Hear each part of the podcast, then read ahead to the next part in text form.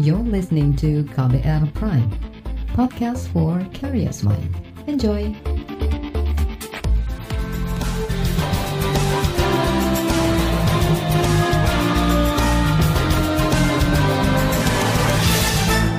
Halo saudara, senang sekali saya Reski Mesanto kembali hadir di KBR Sore hari ini, Kamis 18 Maret 2021.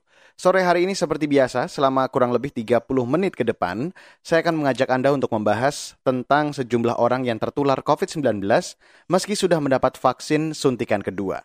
Hal ini dikhawatirkan membuat sebagian kalangan meragukan manfaat vaksin. Mengapa bisa begitu dan apa upaya pemerintah? Saudara, hampir 200 orang di kota Semarang, Jawa Tengah tertular virus corona meski sudah menjalani vaksin COVID-19. Kepala Dinas Kota Semarang, Abdul Hakim mengatakan, sebagian besar dari mereka adalah tenaga kesehatan. Ia mengingatkan masyarakat tetap menerapkan protokol kesehatan secara ketat meski sudah menerima vaksin. Yang terkonfirmasi positif, jadi kan? 100 yang kena di baru di vaksin pertama ada 160 atau 0,17 persen. Yang sudah divaksin kedua tapi belum ada 28 hari itu ada 35 atau 0, dari ASN kemudian nakes ada sekitar 31an ya karena memang berisiko tinggi kemudian yang teman-teman ASN non ASN ada tiga lainnya swasta tidak hanya di Jawa Tengah, di sejumlah daerah lain juga terjadi kasus serupa, termasuk menimpa Wakil Gubernur Nusa Tenggara Barat Siti Rohmi Jalilah dan Sekretaris Daerah Kota Bandung, Jawa Barat, Emma Sumarna. Sebelum terkonfirmasi positif, dua pejabat itu sudah menerima dua kali suntikan vaksin COVID-19. Kejadian ini mendapat respon beragam di media sosial, dan tidak sedikit yang mempertanyakan manfaat vaksin jika orang tetap bisa tertular virus corona. Menanggapi kejadian itu, Menteri Kesehatan Budi Gunadi Sadikin menjelaskan vaksin hanya memperkuat imunitas. Penerima vaksin tetap masih mungkin terinfeksi COVID-19 jika tidak mentaati protokol kesehatan. Banyak yang bertanya, vaksinasi ini habis divaksin kok masih bisa kena? Perlu saya sampaikan bahwa kekebalan secara optimal terbentuk 28 hari sesudah vaksinasi kedua. Jadi pesan saya buat Bapak Ibu, kalau habis disuntik jangan merasa seperti Superman, kemudian jalan-jalan ke mana-mana nggak pakai masker, karena tetap masih bisa kena. Kekebalan optimal dari antibodi kita itu di hari ke-28 sesudah suntikan yang kedua. Kemudian juga saya ingin sampaikan bahwa yang terjadi adalah imunitas kita meningkat. Apakah masih bisa tertular? Masih Bapak Ibu. Cuma karena kita antibodinya imunitasnya sudah baik, kalau virusnya masuk dibunuhnya cepat oleh antibodinya kita. Tapi masih bisa kena? Masih. Sekali lagi, kita nggak tiba-tiba jadi Superman yang semua virus nggak bisa masuk ke kita, termasuk COVID-19. Tapi dengan adanya imunitas hasil vaksinasi ini, mudah-mudahan kalau kita terkena, virusnya lebih cepat hilangnya, lebih cepat matinya, kita tidak usah masuk rumah sakit. Kalau ataupun masuk rumah sakit tidak usah dirawat sampai parah.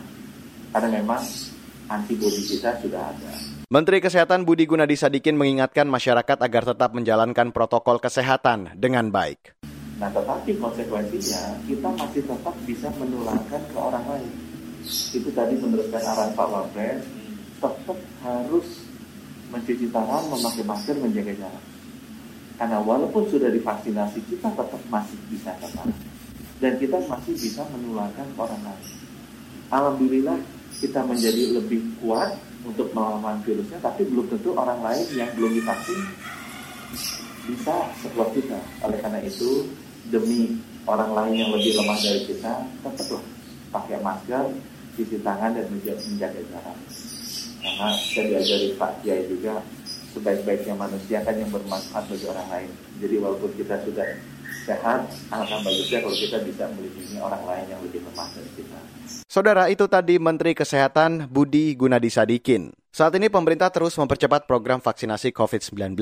Pemerintah menargetkan bisa menyuntikan dua kali dosis vaksin kepada 188 juta penduduk Indonesia. Jumlah itu 70 persen dari total populasi untuk mencapai target kekebalan kelompok.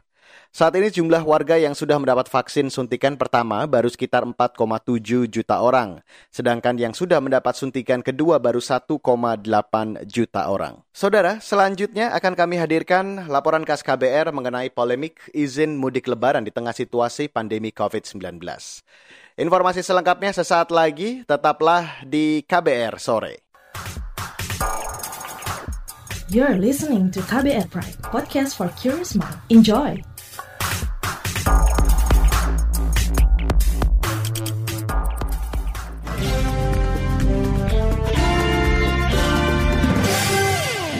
Saudara, baru-baru ini Menteri Perhubungan Budi Karya Sumadi menyatakan pemerintah tidak melarang mudik lebaran 2021. Pernyataan itu menuai kontroversi. Menteri Perhubungan dianggap terburu-buru mengambil keputusan tanpa berkoordinasi dengan Satgas COVID-19. Apakah ini tidak akan memicu penularan virus COVID-19? Berikut saya hadirkan laporan khas KBR yang disusun Wahyu Setiawan. Dapat kami kemukakan terkait dengan mudik 2021 pada prinsipnya pemerintah melalui Kementerian Perhubungan tidak melarang. Itu tadi Menteri Perhubungan Budi Karya Sumadi saat rapat kerja dengan DPR 16 Maret lalu. Budi menyebut mudik akan disiapkan dengan mekanisme pengetatan, salah satunya dengan pelacakan terhadap masyarakat. Namun juru bicara Satgas Penanganan COVID-19 Wiku Adhisa Smito berbeda pendapat.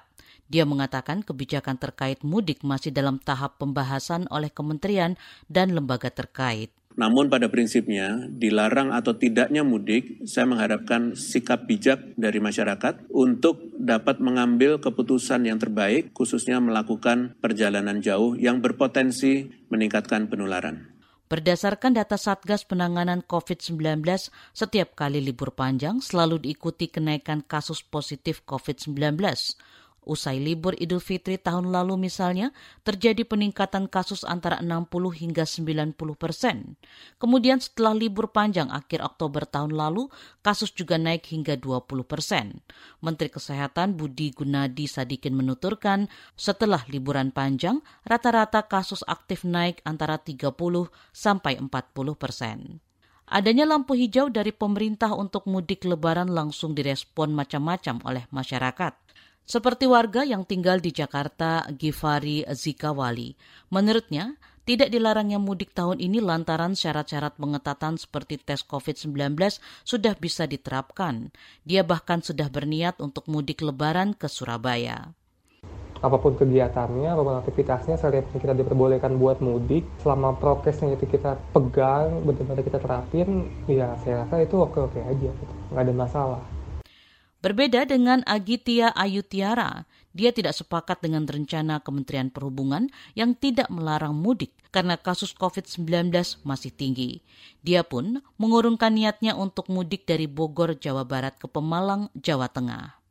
Uh, jujur aja lebih khawatir ya, soalnya kalau mau ketemu-ketemu juga jadinya bingung gitu loh uh, orang yang yang ketemu sama kita ini sebenarnya udah kontak sama siapa aja kita kan nggak tahu ya jadi sebenarnya bisa tertular kapan aja gitu loh Pengamat kebijakan publik dari Universitas Indonesia Agus Pambagio menilai pernyataan Menteri Perhubungan itu ngawur. Dia mengatakan tidak sepantasnya Menteri Perhubungan menyimpulkan keputusan itu. Seharusnya kebijakan boleh tidaknya mudik diambil oleh Kepala Satgas Penanganan COVID-19 berdasarkan kajian ilmiah dan data-data konkret. Ya gini, pandemi itu adalah penyakit. Sehingga kalau orang mau pemerintah mau melakukan perubahan kebijakan itu harus ada scientific evidence-nya, ada buktinya secara saintifik sudah bisa diubah uh, kebijakannya. Kalau tidak, jangan. Kalaupun mudik diperbolehkan dengan syarat yang ketat, Agus menilai itu sangat sulit terlaksana karena melibatkan ribuan orang. Jadi kalau menurut saya itu jangan di jangan lebaran jangan dulu pulang karena itu nanti yang yang repot pemerintah daerah. Nanti begitu jadi terjadi lagi klaster-klaster baru. Jadi orang ini belum turun juga yang secara signifikan terukur. Negara lain saja yang begitu ada tambahan 10 aja langsung di lockdown lagi. Wong kita aja masih dengan eh, data yang seperti itu besarnya kalau sudah mau mengizinkan jalan saya nggak habis pikir. Itu selalu Kementerian Perhubungan membuat blunder kebijakan di kasus pandemi ini. Epidemiolog dari Universitas Erlangga Surabaya, Laura Nafilayamani juga mewanti-wanti potensi melonjaknya kasus jika mudik diperbolehkan. Dia berpendapat seharusnya pemerintah tegas melarang mudik karena cuti bersama lebaran pun sudah dipangkas. Ya jangan sampai nanti masyarakat yang melakukan mudik ini akan membawa virus dan berdampak pada penyebaran. Karena kita sudah punya pengalaman ya ketika Idul Fitri itu sudah dilarang sebetulnya. Sudah dilarang pun kasusnya masih melonjak. Laura mengingatkan vaksinasi bukanlah jaminan untuk diperbolehkannya mudik. Vaksinasi kata dia tidak akan maksimal jika penyebaran kasus COVID-19 masih tetap tinggi. Karena di tahun ini kan kita sedang ada dua kebijakan ya. PPKM Mikro yang belum selesai, terus vaksinasi juga yang belum selesai. Hmm. Jadi saya rasa ya harusnya mendukung dua kebijakan itu dengan uh, ya membatasi mobilisasi. Karena vaksin itu juga akan memberikan dampak yang maksimal ketika uh, penyebaran kasusnya juga tidak terlalu tinggi. Laporan ini disusun Wahyu Setiawan. Saya Fitri Anggreni. Saudara, mengapa orang yang sudah divaksin bisa tetap tertular virus corona? Informasi selengkapnya sesaat lagi, tetaplah di KBR sore. You're listening to KBR Pride, podcast for curious mind. Enjoy!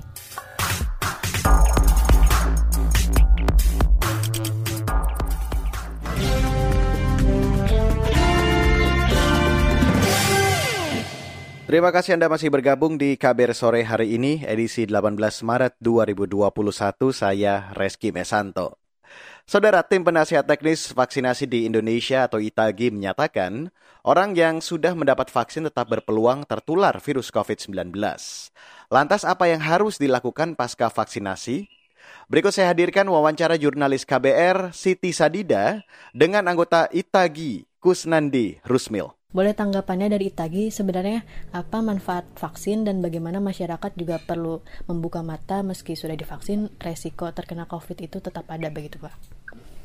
Jadi kalau kita habis divaksinasi ya, itu untuk uh, timbulnya antibodi maksimal itu itu 14 hari setelah suntikan kedua. Kalau pemain suntikan pertama itu antibodinya belum terbentuk dengan baik, jadi masih baru pengenalan. Jadi kalau terkena masih bisa mungkin gitu loh tapi dia akan terlindungi maksimal kalau dia itu udah suntikan 14 hari setelah suntikan kedua.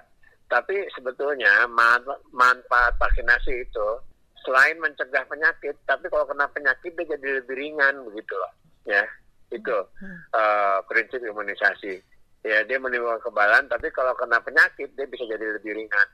Jadi nggak nggak selalu mencegah penyakit. Seandainya kena penyakit dia bisa jadi lebih ringan. Itu jawaban saya untuk penekanan kembali begitu Pak. Sebenarnya vaksin itu memang meningkatkan kekebalan tapi tidak uh, menjamin masyarakat tidak tertular kembali begitu ya Pak ya. Iya, karena nggak itu tergantung kapan waktu diimunisasinya, terus kemudian bagaimana kondisi tubuhnya, bagus atau enggak daya tahan tubuhnya gitu. Jadi kalau kita eh, kita tetap kalau habis diimunisasi harus tetap uh, jaga jarak dan sebagainya, uh, jaga jarak, pakai masker dan sebagainya oleh karena nggak menjamin 100% gitu loh ya uh, imunisasi itu. Protokol kesehatan memang harus tetap dijaga. Oh iya, itu harus itu. Hmm. Uh-uh. Okay. Masyarakat kan ada yang masih takut untuk divaksin karena katanya takut terkena kipi begitu Pak. Boleh penjelasannya lagi dari Bapak untuk mengedukasi yeah. lagi masyarakat agar vaksin itu penting loh begitu Pak. Jadi ya kejadian pasca imunisasi itu memang ada, tapi kecil sekali. Tandanya dia pingsan itu dari satu juta itu satu orang. Jadi kalau umpamanya yang diimunisasi 10 juta, yang pingsan itu 10 orang. Tapi kan di rekoran jadi rame. Gitu loh. Ya, itu yang pingsan. Tapi yang lemas tentu lebih banyak. Tetapi ya manfaat imunisasi itu jauh lebih besar dibandingkan daripada kena penyakit kan kalau diimunisasi kan sebagian besar kebal ya kalau mamanya satu taruh yang pingsan ya dari sejuta. Kan 900 ribu 959 sekian kan itu kan terlindungi gitu. Jadi manfaatnya jauh lebih besar dibandingin memang kejelekannya imunisasi gitu. Makanya imunisasi dilakukan di seluruh dunia dari dulu juga. Di Amerika cakupan imunisasi 99 persen. Ya imunisasi apa pun gitu loh kalau bagi orang yang ingin divaksin sebenarnya tapi kan tidak bisa karena mungkin penyakit bawaan atau karena sedang hamil begitu Pak. Uh, agar tetap terhindar dari corona bagaimana ya Pak sarannya? Ya jaga jarak, pakai masker, uh, jangan kumpul-kumpul, jangan tempat ramai. Ya kalau ibu hamil itu jangan-jangan karena memang ibu hamil tidak tidak tidak tidak dianjurkan untuk imunisasi. Kita belum tahu apa dampaknya pada ibu apa pada bayi yang dalam kandungan. Tapi kalau ibu menyusui boleh. Itu tadi anggota tim penasihat teknis vaksinasi di Indonesia atau ITAGI, Kusnandi Rusmil. Saudara, munculnya kasus positif pada orang yang sudah divaksin tidak menyurutkan sebagian masyarakat untuk tetap mendapatkan vaksin COVID-19. Termasuk Reski yang belum lama sembuh dari paparan virus corona. Meski sudah pernah tertular penyakit itu, warga Jakarta ini tetap ingin mendapat suntikan vaksin COVID-19. Seperti yang sudah diberitakan, ada ratusan orang uh, tetap terkena COVID-19 meskipun sudah divaksin. Uh, Mas Reski sebagai penyintas COVID-19, jika ada kesempatan, apakah masih ingin vaksinasi COVID-19, Mas? Iya, jelas mau. Kenapa tuh alasannya? Uh, karena ya uh, kita butuh gitu walaupun uh, udah pernah kena karena kan sebetulnya masih uh, ini jadi masih ambigu gitu. Ada yang bilang katanya kalau udah kena tapi uh, udah kalau ada yang bilang kalau udah kena udah uh, punya antibodi sehingga uh, bisa bisa bisa menghandle kalau misalnya ada serangan virus lagi. Tapi belum ada yang penelitian yang benar-benar bisa confirm kalau benar kalau udah kena punya antibodi yang bisa menangkal. Jadi biar bagaimanapun kalau saya pribadi ya in my opinion ya eh, ini disclaimer uh, saya butuh saya mau gitu karena biar bagaimanapun ya, ya saya butuh perisai juga walaupun udah pernah kena. Berarti uh, Mas menganggap uh, vaksin itu tetap penting ya walaupun udah iya. apa terpapar COVID-19. Karena analoginya uh, sebetulnya uh, vaksin itu bukan bukan menjadi media uh, penangkal tapi memperkecil resiko sama kayak halnya divaksin polio tetap aja ada kemungkinan bisa kena polio, campak dan segala macam. Jadi salah persepsi kalau orang bilang vaksin itu untuk menangkal, nggak nggak benar. Jadi saya butuh satu hal untuk memperkecil resiko gitu. Itu tadi Reski, penyitas COVID-19 asal Jakarta. Saudara, para ahli epidemiologi mengingatkan masyarakat untuk tetap mematuhi protokol kesehatan meski sudah mendapat vaksin COVID-19. Lalu apa manfaat vaksin di masa pandemi seperti saat ini? Ikuti perbincangannya sesaat lagi. Tetaplah di KBR Sore. You're listening to KBR Pride, podcast for curious mind. Enjoy!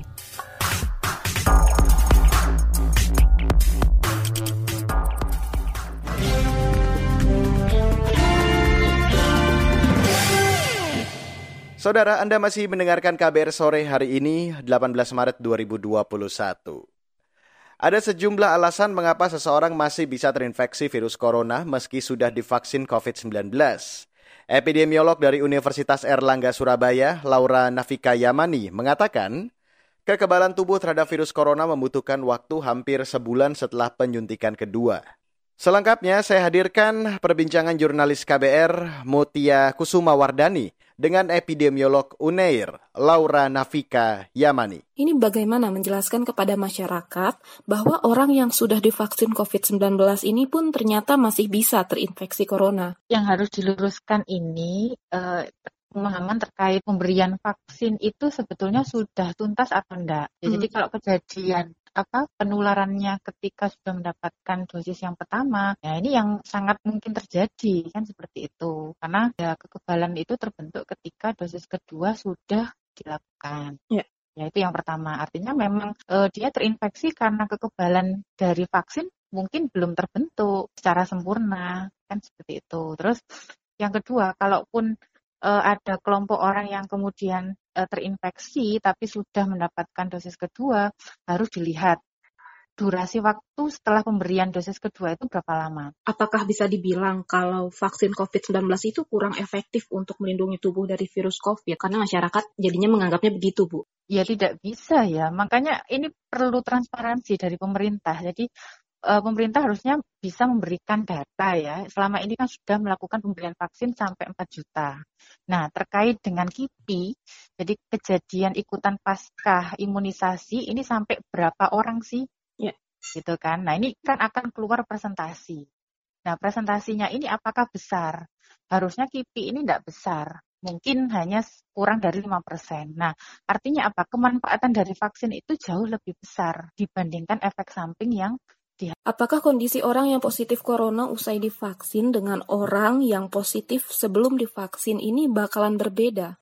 Kondisinya, ya harusnya kita kan berharap ya kita mendapatkan vaksin itu untuk mendapatkan kekebalan. Tapi kan apakah kemudian kita menjadi kebal setelah vaksin? Nah ini sangat tergantung ya tergantung dari karakteristik individu yang mendapatkan vaksin kan gitu ya. Kemudian juga tergantung efikasi dari vaksin yang diberikan karena kita tahu tidak semua vaksin itu kan oh, efikasinya mendekati 100% ya. Hmm. Apalagi yang uh, diberikan di masyarakat Indonesia ini kan sekitar 60%. Iya. Ya 63 atau 65 persen. Nah artinya apa? Ya masih ada resiko orang yang walaupun sudah mendapatkan vaksin itu masih tidak membentuk kekebalan. Ya, okay. tapi kita bayangkan bukan individu ya. Hmm. Jadi kalau individu kita tidak tahu, tapi kita bayangkan populasi. Nah, kalau ada orang 100 ya, 100 yang diberikan vaksin. Nah, ini kan simpelnya ya, simpelnya itu kan 63 orang itu kan menjadi kebal. Ya kan, 35-nya tidak uh, kebal kan seperti itu. Berarti apa namanya masyarakat juga meskipun divaksin masih harus tetap prokes juga begitu ya Bu? Betul. Jadi intinya adalah protokol kesehatan itu menjadi penting. Jadi kita tidak ingin terinfeksi walaupun kita merasa bahwa kita sudah divaksin terus jangan sampai masyarakat merasa kita sudah menjadi kebal ya. Jadi yeah. prokes ini tetap harus dilakukan sampai betul-betul kasus yang ada di masyarakat ini e, menurun ya. Menurunnya hmm. juga yang sudah signifikan. Ya. Mungkin kurang dari seribu untuk angka kasus hariannya. Itu tadi perbincangan jurnalis KBR Mutia Kusuma Wardani dengan epidemiolog UNEIR Laura Nafika Yamani. Dan saudara wawancara tadi mengakhiri kabar sore untuk hari ini, Kamis 18 Maret 2021. Jangan lupa untuk selalu memantau informasi terbaru melalui kabar baru setiap jamnya situs kbr.id, Twitter kami di account berita KBR, serta untuk Anda yang tertinggal siaran kabar sore ataupun buletin pagi tadi pagi, Anda kembali bisa mendengarkannya di kbrprime.id. Jangan lupa untuk selalu menerapkan protokol kesehatan di mana pun Anda berada dan kapan pun. Ingat selalu 3M, menggunakan masker, menjaga jarak, dan mencuci tangan dengan sabun. Akhirnya saya, Reski Mesanto, mewakili tim redaksi yang bertugas sore hari ini. Kami undur diri. Salam.